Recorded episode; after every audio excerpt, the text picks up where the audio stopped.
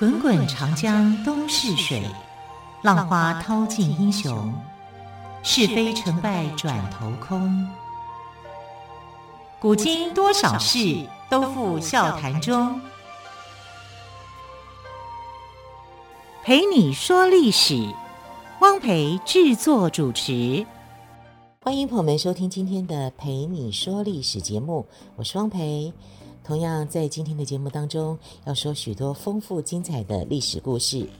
今天要说的第一个历史故事是匈奴终于登上了历史舞台，它是如何登上的呢？我们现在就来说。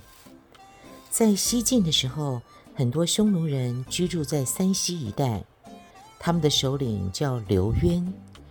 为什么匈奴也有姓刘的呢？啊，原来在汉朝的时候，匈奴的贵族经常跟汉朝和亲。因此，就有汉人的血统。匈奴族的首领甚至改姓刘。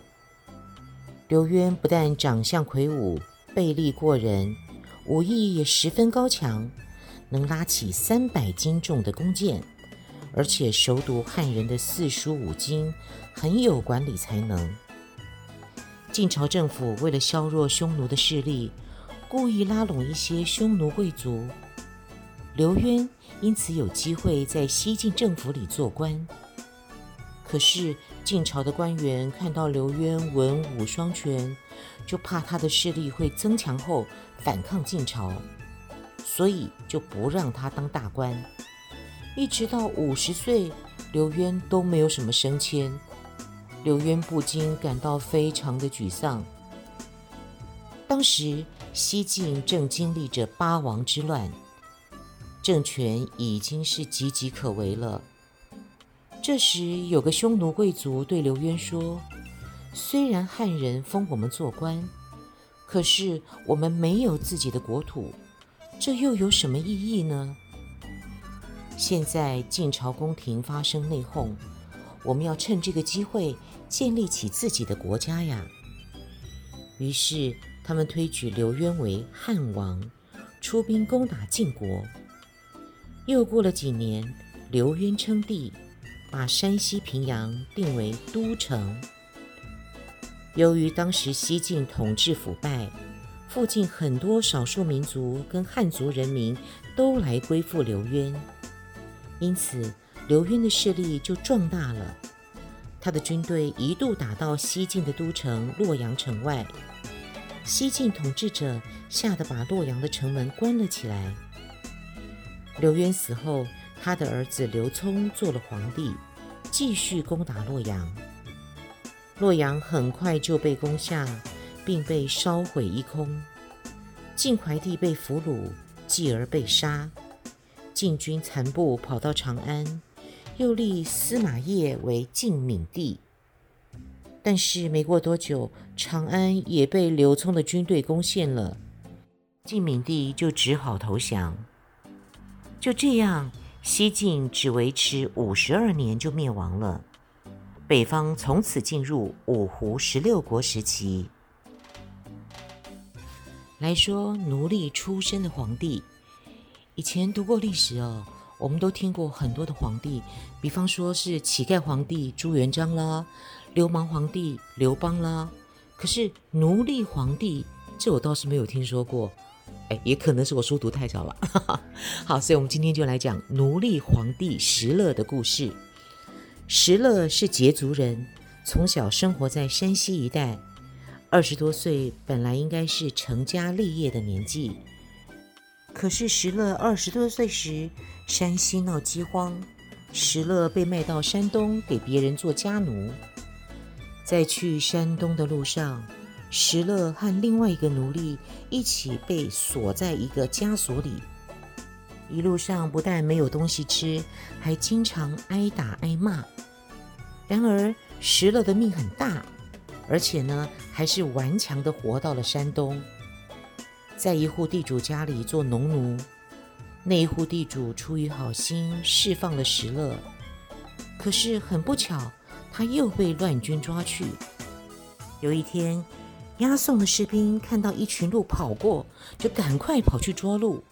石勒就趁这个机会逃跑，这才终于获得了自由。但是石勒一无所有，虽然获得了自由，却仍然走投无路。于是他召集了一些跟他一样可怜的人，参加了反晋的抗争。石勒没有读过什么书，也不识字，也没有名字，大家都叫他石勒，石头的石，勒索的勒。于是这个时候他才有这个名字。当时刘渊的势力非常大，石勒就去投靠刘渊的军队。没过多久，他就立了很多的战功，被升为大将。在南征北战的过程中，石勒打下了很多的地方，最后他自立为王，成立了羯族人的政权赵国。石勒没有文化，可是他知道读书是很重要的。他把汉人当中的贫寒文人招进宫，组成了一个君子营。他还建了很多的学校。让小孩子们读书识字，因为赵国是羯族人的政权，就是匈奴鲜卑羯氐羌的羯哦，羯族人的政权，所以羯族人对汉人很不好，还不允许汉人称羯族人为胡人或是羯。有一次，一个穷苦的老书生在石勒面前不小心说出了“劫贼”，顿时吓得要死。可是石勒一点都没有怪罪他，反而说：“你们是书生，我不会怪罪你们的。”在石勒这样开明、重视文化的君主统治下，赵国一度非常兴盛。接着，我们来聊聊苻坚。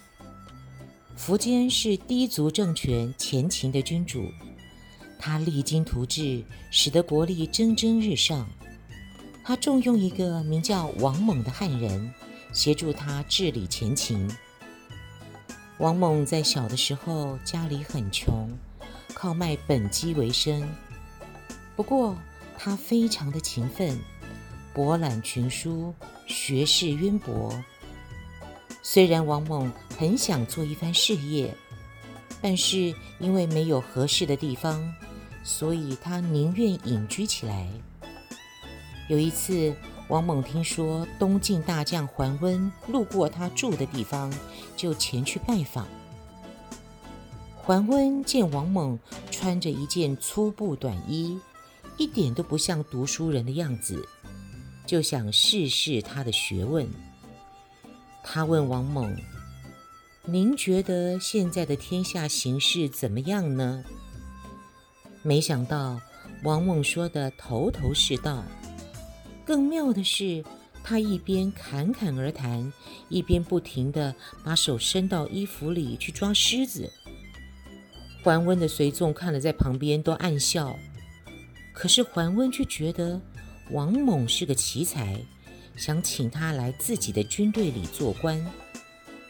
然而王猛却觉得桓温并不是他理想的上司，就拒绝了。就这样。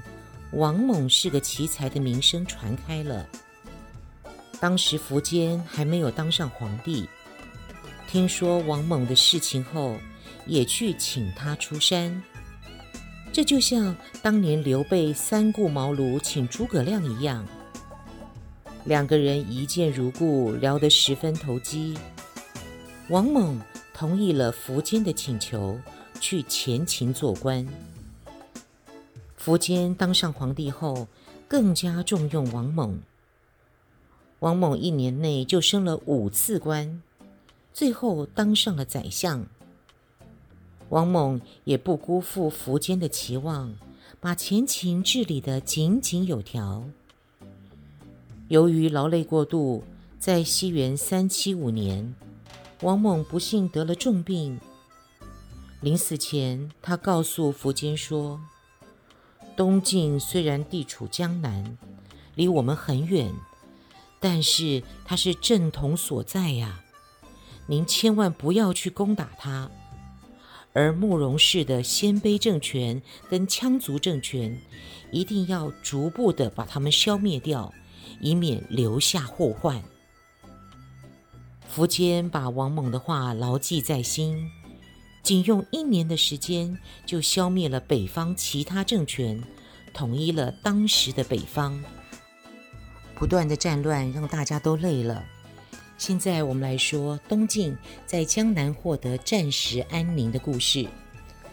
在西元三一七年，西晋最后的一个皇帝晋闵帝被前秦所杀。消息传到南方后，西晋的琅琊王司马睿在建康，也就是现在的江苏南京称帝，建立了政权。历史上称之为东晋。司马睿就是东晋的第一任皇帝。南方是一个安逸的地方，东晋暂时远离战乱。可是北方来的西晋遗老们跟南方的名门望族之间却存在着矛盾，同时北方的侵略者也时时威胁着东晋的安全。还有很多忠心耿耿的大臣们，时时刻刻惦记着要打回北方去。以王、谢、桓、宇四大家族为主的北伐，在东晋时进行过很多次，其中不乏名将指挥。西元三一一年，大将祖逖出兵收复河北。后来因为受到朝廷的排斥，忧郁而死。三八三年，谢安在淝水之战中击败了苻坚，并乘胜北进，收复很多州县，取得了东晋北伐历史上的重大胜利。您有听说过“王与马，共天下”这句话吗？现在我们就来告诉你，南方虽然是晋朝的领土。但天高皇帝远，朝廷对南方管的就比北方少多了。再加上琅琊王司马睿过去的名气并不大，所以他来到南方之后，很多大户人家都不买他的账。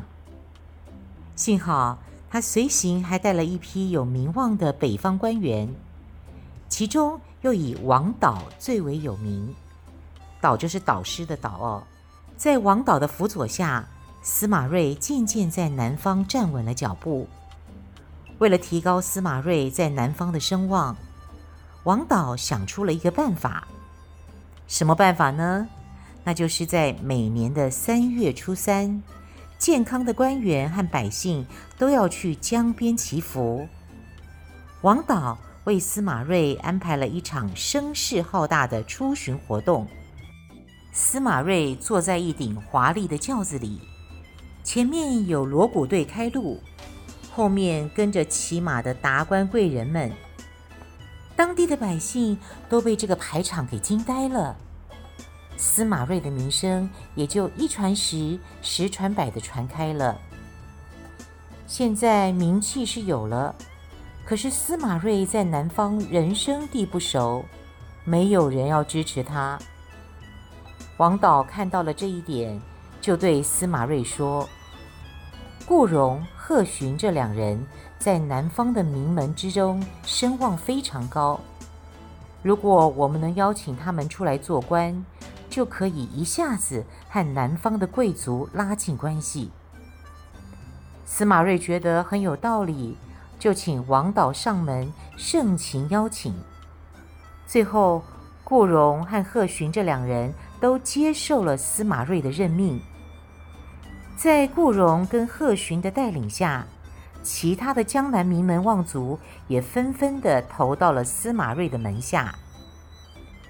在王导的辛勤开拓下，司马睿在南方的势力逐渐巩固，最后他还当上了皇帝。东晋王朝由此开始。司马睿登基的时候说。我能称帝，王导功劳最大。他一定要王导和他共同接受大臣的参拜。王导一推再推，司马睿才作罢。不过，王家的势力很大，可说是一人之下，万人之上，因此有王与马共天下的说法。记得我在小的时候读过一个故事，叫做《闻鸡起舞》的故事，故事的主人就叫做祖逖，所以我们现在就来说祖逖闻鸡起舞的故事。东晋建立以来，王公贵族们苟且偷安，不思进取。北方的少数民族政权虎视眈眈，东晋随时面临着危险。只有祖逖胸怀大志。始终不忘收复北方。祖逖年轻时和刘琨是好朋友，两个人都想做出一番事业，每天出则同行，睡则同寝，一起看书，一起练武，希望有一天能够为国效力。有一天半夜，他们被远处传来的鸡叫声吵醒。刘琨说：“这是恶声，也就是不好的声音。”可是祖逖却说：“不对，半夜鸡叫不是恶声，而是在催促我们要努力。”于是两人就起床练起剑来。从那之后，他们天天在半夜，只要听到鸡叫，就开始舞剑。后来，刘琨成了三州都督，训练东晋的军队。抵抗北方的侵略，而祖逖被任命为镇西大将军，率军一直打回北方。只可惜东晋皇帝好逸恶劳，祖逖一直未能收复北方。他对朝廷的做法感到非常的失望，最后抑郁而死。祖逖非常爱护士兵，他的军队战斗力非常的强。祖逖也很疼惜百姓，宁可自己节约，也要把省下来的财物接济别人。他死后，当地的百姓流着眼泪说：“我们今生能遇着这样的好官，真是死而无憾了。”祖逖病逝的消息传开，中原人士放声痛哭，就像死了亲生父母亲一样的难过。纷纷为祖逖建祠堂，来纪念这位爱国英雄。后来，人们就用“闻鸡起舞”来形容发愤图强。来说东山再起的故事。如果有人失败之后又卷土重来，我们常会说：“哇，他又东山再起了耶！”如果有人暂时碰到挫折，我们就会安慰他说。不要难过，会有东山再起的一天的。那么，东山再起这个说法是怎么来的呢？原来，东山再起说的是东晋著名的宰相谢安的故事。这东山是当时会稽郡的一座山，位于今天的浙江绍兴。谢安曾经在那里隐居。谢安是东晋著名的思想家、政治家跟军事家。他出身名门望族，从小就才思敏捷、聪颖过人。长大后更是才华洋溢，受到当时很多人的赞美。朝廷屡次找他出来做官，可是谢安喜欢读书而不喜欢做官，因此都拒绝了这些邀请。有一次，他实在是推辞不过，出来做了一个月的官，就觉得受不了了，又辞官回家了。谢安跟大书法家王羲之是好朋友，他们都居住在东山附近，经常一起游山玩水、吟诗作对、切磋书法，不亦乐乎。谢安就这样过着神仙般逍遥自在的日子。一直到他四十岁的时候，国家面临危险，人们都说，要是谢安不出来做官，那国家怎么办呢？这时候，谢安才挺身而出，离开他所隐居的东山，开始做官生涯。人们奔相走告说，谢安东山再起了。谢安东山再起可不是徒有虚名的，他从四十多岁开始做了二十多年的官，呕心沥血，为国家跟百姓做了很多事。最重要的是，他挫败了桓温谋反的阴谋，还用八万人的军队击败前秦的百万大军。来说淝水之战的故事。苻坚博学多才，胸怀大志。他当上前秦皇帝之后，励精图治，重用有才能的人，因此国力蒸蒸日上，人民丰衣足食。很快的，苻坚统一了北方的大部分地区。然而他并不满足，决定要攻打南方的晋朝。大臣们纷纷劝他。可是苻坚认为自己的实力已经很强了，当即率领了百万大军开赴南方。没多久，苻坚的军队就打到了淮河前线，攻下了东晋的重要领地寿阳。消息传到晋朝的皇宫里，大家都很害怕，只有宰相谢安毫不畏惧，还像平常一样游山玩水。弹琴下棋，指派八万人的军队前去抵抗苻坚的百万大军。东晋军队到达前线后，两军只隔着一条淝水。苻坚远道而来，准备又不充分，所以对晋军的实力并不了解。苻坚登上寿阳的城楼观察晋军，由于河岸边风很大。八公山上草木摇动，让苻坚误以为那些都是禁军，这就是成语“草木皆兵”的由来。虽然如此，自信的苻坚还是没有把晋军放在眼里。这时，晋军将领谢玄派人到苻坚那里下战书，战书上说：“现在我们隔着淝水，没有办法交战。”可能要耗上很长的时间才能决出胜负，你们远道而来也拖不了那么久，不如你们退后一些，让我们进军过淝水，和你们决一死战，这样岂不是很痛快？秦军拿到战书后议论纷纷，有的将领说好，有的将领反对，不过。大部分的人都认为不能让晋军过河，苻坚却认为自己实力强大，根本不用担心。而且他认为，等到晋军过到河中心时，趁机发起攻击，就可以把晋军打得落花流水。苻坚认为自己的计谋很好，就下令退兵，让晋军渡河。可是。秦军里面有很多人是被迫当兵的汉人跟其他民族的人，一听到退兵，很多人大喊：“秦军败了！秦军败了！”秦军失败的消息一下子在士兵中传开，大家纷纷逃跑，顿时军队乱作一团。